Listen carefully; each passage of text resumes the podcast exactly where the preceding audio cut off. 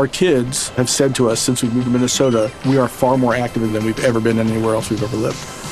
Moving to Minnesota opened up a lot of doors for us. Just this overall sense of community, of the values that, you know, Minnesotans have. It's a real accepting, loving community, especially with two young kids. See why CNBC ranks Minnesota number four best state to live and work. A great place to work, an even better place to live. ExploreMinnesota.com slash live. Our kids have said to us since we moved to Minnesota, we are far more active than we've ever been anywhere else we've ever lived. Moving to Minnesota opened up a lot of doors for us. Just this overall sense of community, of the values that, you know, Minnesotans have. It's a real accepting, loving community, especially with two young kids. See why CNBC ranks Minnesota number four best state to live and work.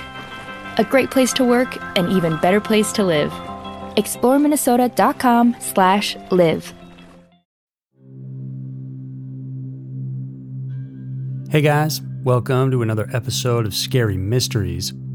Today's podcast is one of my favorite topics because it covers a wide range of stories, each one more creepy and mysterious than the next.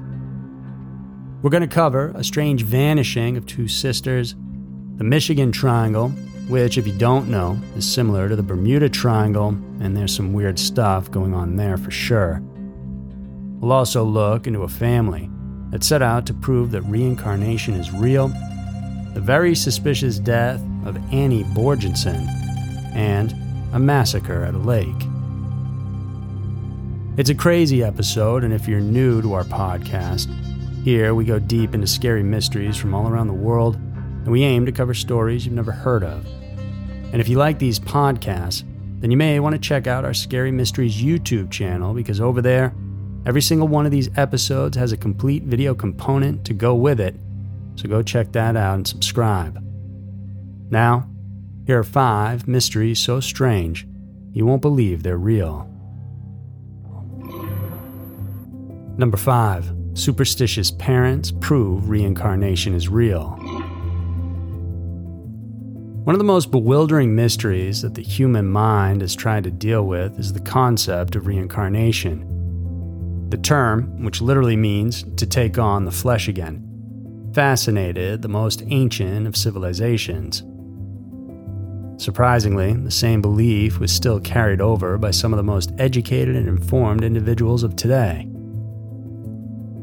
Meet V. Purushottam Naidu, an associate professor in the chemistry department at the Government Degree College in Madanipal, India. He has a master's in science and a doctorate in philosophy. His wife, Padmaja, is as academically accomplished as well. She has a master's in mathematical science and also works at the same institution as her husband. However, neighbors and colleagues describe the couple to be deeply superstitious and very spiritual. They were reportedly followers of Meher Baba, an Indian spiritual master who claimed to be the Avatar, or God in human form. One of his teachings was the concept of reincarnation, to which the husband and wife are apparently very passionate about. In fact, they were so obsessed about it that this soon became a reason for grief and sorrow within the family. In January of 2021, the police rushed to the Naidu residence after they received a call from neighbors who complained of torturous noises coupled with loud screams and chants coming from their house. Upon arrival, authorities were shocked to find the dead bodies of the couple's two daughters, 27 year old Alekia and 22 year old Sai. Both women were bludgeoned to death with dumbbells and their heads cracked completely open. There, they also saw Purushottam sitting on the couch, looking like he was in a trance. Meanwhile, Padmaja was found staring at the wall. And when asked, she told police that they were in the middle of a ritual that would miraculously bring their dead daughters back to life. As to why they did it, the mother said that evil had entered her daughter's head, and so they had to break it open and free the girls from possession. Police observed that despite the bizarreness of the incident, The two academics seemed to be so certain of what they were saying. Following the parents' arrest, they were then sent to a mental hospital for assessment and diagnosed before being charged with double murder. Needless to say, doctors found the parents suffering from delusion and psychosis, findings that anyone would find hard to refute. Number 4. Strange vanishing of sisters Rosalind and Fawn Abell. Unexplained disappearances are the type of cases that not only baffle authorities but also haunt the family and relatives that are left behind. It's even worse when they go unsolved for decades on end.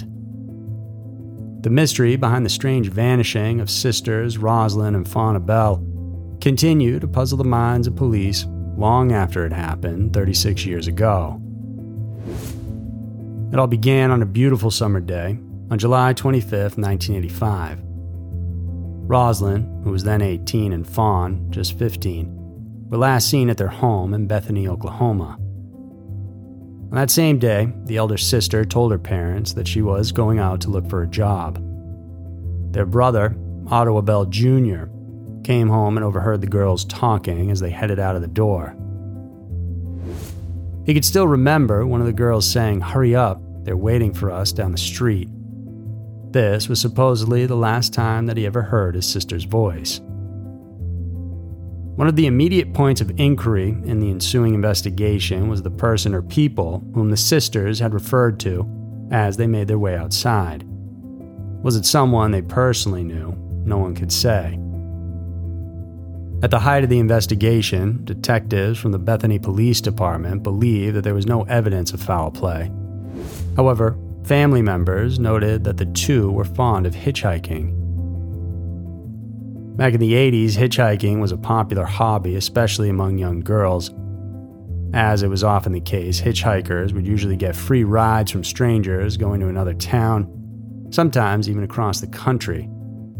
Because of this, many disappearances were often attributed to hitchhiking activities. It wouldn't come as a big surprise then if police considered this a possibility, one of the few names that they looked into was a serial killer and kidnapper named Royal Long. Long had been known for abducting girls, who usually hiked in pairs. In fact, he became the primary suspect for the abduction of Charlotte Kinsey and Cinda Pallett in September of 1981. Both girls lived in Oklahoma City, which isn't that far from Bethany. But upon further inquiries, they found that Long was already in custody in Wyoming when the two Abells went missing, and this got him off the hook. Meanwhile, investigators got a tip from Rosalind and Fawn's half sister, Laura Lee Nelson, who told them that their common father, Otto Abell Sr., may have had something to do with the disappearances. Nelson revealed how she and her own sister were kidnapped by their father and brought to Oklahoma in 1963. Aside from that, he also raped her countless number of times when she was very young. Despite this report, Mr. Abell was never considered a suspect in the disappearance, and their father is now deceased. Through the years, though, there have been other speculations that have come up regarding their disappearance. Sadly, there isn't that much information to back up the theories. Meanwhile, the big question continues to persist. Did the Abell sisters run away from home? Did they hitchhike and get picked up along the road by people with evil intentions? And could it be true that their own father had something to do with their vanishing?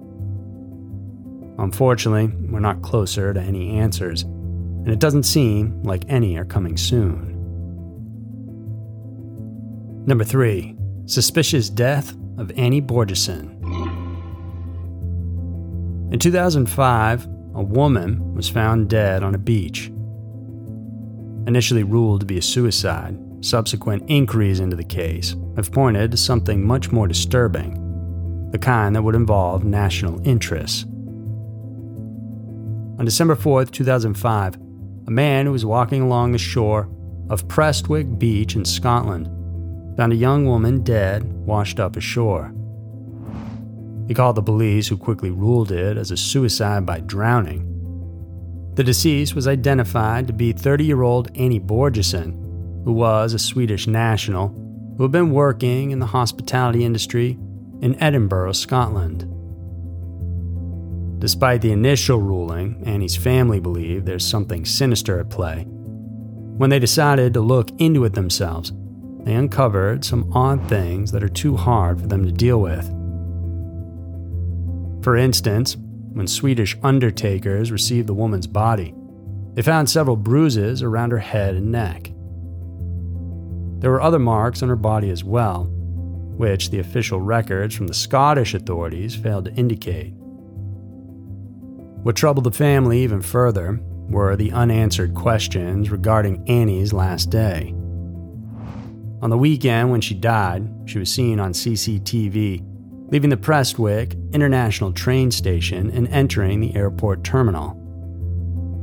After what was only about five minutes, she left the vicinity without ever checking in for her flight to Sweden. By the time she was found on the beach, police recovered her passport, wallet, and some books stuffed in a bag beside her. Then, when the Börjesson family began their own digging, they began to hit a wall of secrecy. Scottish authorities refused to release the tissue samples that could have helped clarify the cause of death. Going through her phone and email records, they also discovered that everything on it had been deleted.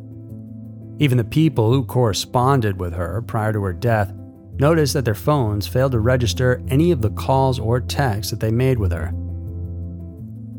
With nowhere else to turn, they approached the Swedish Foreign Ministry for help. The office did provide them with sets of never before seen correspondence with their Scottish counterparts. This was with regards to the investigation on Annie Börjesson's mysterious death. However, the files were as good as nothing, considering that they had all been classified as secret. When asked about it, Swedish officials seemed to change their tone, saying that a full release of these sensitive pieces of information may actually harm national interests. The Börjesson family continues to campaign for full disclosure regarding the investigation. Petitions have also been made for the release of their daughter's post mortem photographs. With the apparent involvement of two national governments in what is supposed to be a complex web of secrecy, one couldn't help but ask who really is Annie Börjesson? Was she perhaps more than a hospitality worker? Did she engage in jobs that are, shall we say, clandestine in nature? These questions still persist, in the same way that the mystery behind her death does. Number 2 Baffling Disappearance of Stephen Kubacki. Unless you've been living under a rock, you probably must have heard of the Bermuda Triangle in the western part of the North Atlantic Ocean. It's said to be an area where a number of aircrafts and ships have mysteriously vanished under strange circumstances. In the United States, there's also a weird place known as the Michigan Triangle. This area stretches from Ludington to Benton Harbor, Michigan, and on to Manitowoc, Wisconsin. There have been a lot of bizarre instances that surround this place, such as the unexplained disappearance of a schooner named the Thomas Hume and a cargo ship called Rose Belle. Both of them vanished on Lake Michigan, never to be seen again. Similar stories have emerged through the years, but one that really captures the attention and imagination of many pertains to the disappearance of Stephen Kubacki and his eventual return. Kubacki was a student at Hope College in Holland, Michigan, who decided one day to embark on a solo cross country ski trip. The journey was supposed to last for a couple of days, but on February 21, 1978, the 23 year old was reported missing. Local news reports indicated that a group of snowmobilers in Saugatuck spotted his skiing equipment abandoned together with his backpack a search and rescue operation was then immediately conducted. The only clue they had was a 200 yard trail of footprints in the snow that led past the edge of the lake where it ended abruptly. Investigators were then quick to surmise that Kubacki had somehow fell into the lake and drowned. Numerous searches were made in the depths of the water and the surrounding area, but no one had any clue of where he could have gone. It seemed that he just stepped off the face of the earth, and that is until more than a year later, on May 5, 1979, when he reappeared in Pittsfield, Massachusetts. When asked, he said that he had no memory of the previous 15 months. He told reporters that he suddenly woke up in a meadow 40 miles away from his father's house. He also found himself wearing clothes that were not his own, along with a small bag containing maps and memorabilia, none of which were his. Despite the pressures from the public, Kubacki remained tight lipped of whatever happened to him when he vanished. As expected, his case became popular online, especially in communities that deal with the paranormal. They strongly believe that he was a victim of the anomalies that reportedly take place in the infamous Lake Michigan Triangle. Number 1 Unsolved Massacre at Lake Annecy. If there's anything that history can tell us, it's the idea that humans are more than capable of doing awful things to one another. In the hierarchy of killings, perhaps massacres can be placed on the top of this list. It's even more shocking if entire families are slain and the culprit remains free. On September 5, 2012, Saad al Hilli and his family took a vacation in France. The 50 year old, who was originally from Iraq, brought along with him his wife, Iqbal, who was 47 years old, and their two daughters, Zainab and Zina, then 7 and 4 years old, respectively. Joined by Iqbal's 74 year old mother, Sahala Laf, the crew decided to take a scenic drive to the village of Chevaline and went straight through the so called Route Forestier de Mali de la d'Air. It's a big question why the family took the route, considering that it didn't have a pleasant drive by view. Investigators also couldn't consider mountain hiking as their aim since the entire family were not dressed for the activity. It was around 4 in the afternoon of that same day when they arrived at the southern end of Lake Annecy. Then, all of a sudden, the sound of gunfire was heard, and the gunman reportedly fired 25 shots in total. It all happened so fast that the Al Halis didn't have time to escape. The husband and his wife and mother each received three shots to the body and two to the head. Sylvain Mollier, a cyclist, was unlucky enough to be in the wrong place at the wrong time as well, and he too was gunned down, shot seven times. If there's any consolation to this tragedy, it's the fact that the two young girls managed to survive the attack. Zainab was shot and suffered a head wound, but was able to live through it. Her younger sister, meanwhile, had safely hid under the legs of their mother. One of the very first angles that the police looked into was Mr. Al Hilli's past. It was found that his father had once been in conflict with then reigning Iraq dictator Saddam Hussein.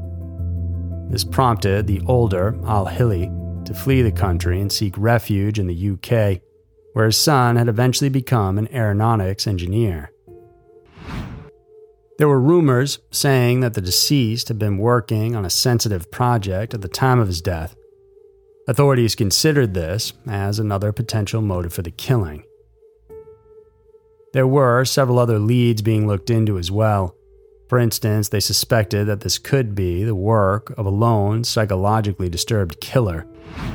Interestingly, the weapon used in the attack was a pre World War II Luger P06 semi automatic pistol. Definitely not the type of gun to be utilized by a professional assassin. Five years had already gone by, and in 2017, the French police said that they still had no working theory to explain the massacre. It was even more troubling that they still haven't arrested anyone in the case. After nearly 10 years, in 2021, French authorities said that the investigation in the Annecy massacre continues. New leads have been presenting themselves as of late, but the details are still under wraps. And so, the mystery persists. Were the Al Hilli family victims of a targeted shooting? Or did they just happen to be in the wrong place at the wrong time? So that's going to do it for this episode of Scary Mysteries. If you guys have any story suggestions, then you can reach us on our Scary Mysteries Facebook page. And if you want to see some really creepy stuff that's too hardcore for YouTube, then you want to go to our Patreon page where every Thursday we're putting out a new video. Plus, you can get involved and pick what videos we're going to watch. Thanks so much for tuning in. I'll see you soon.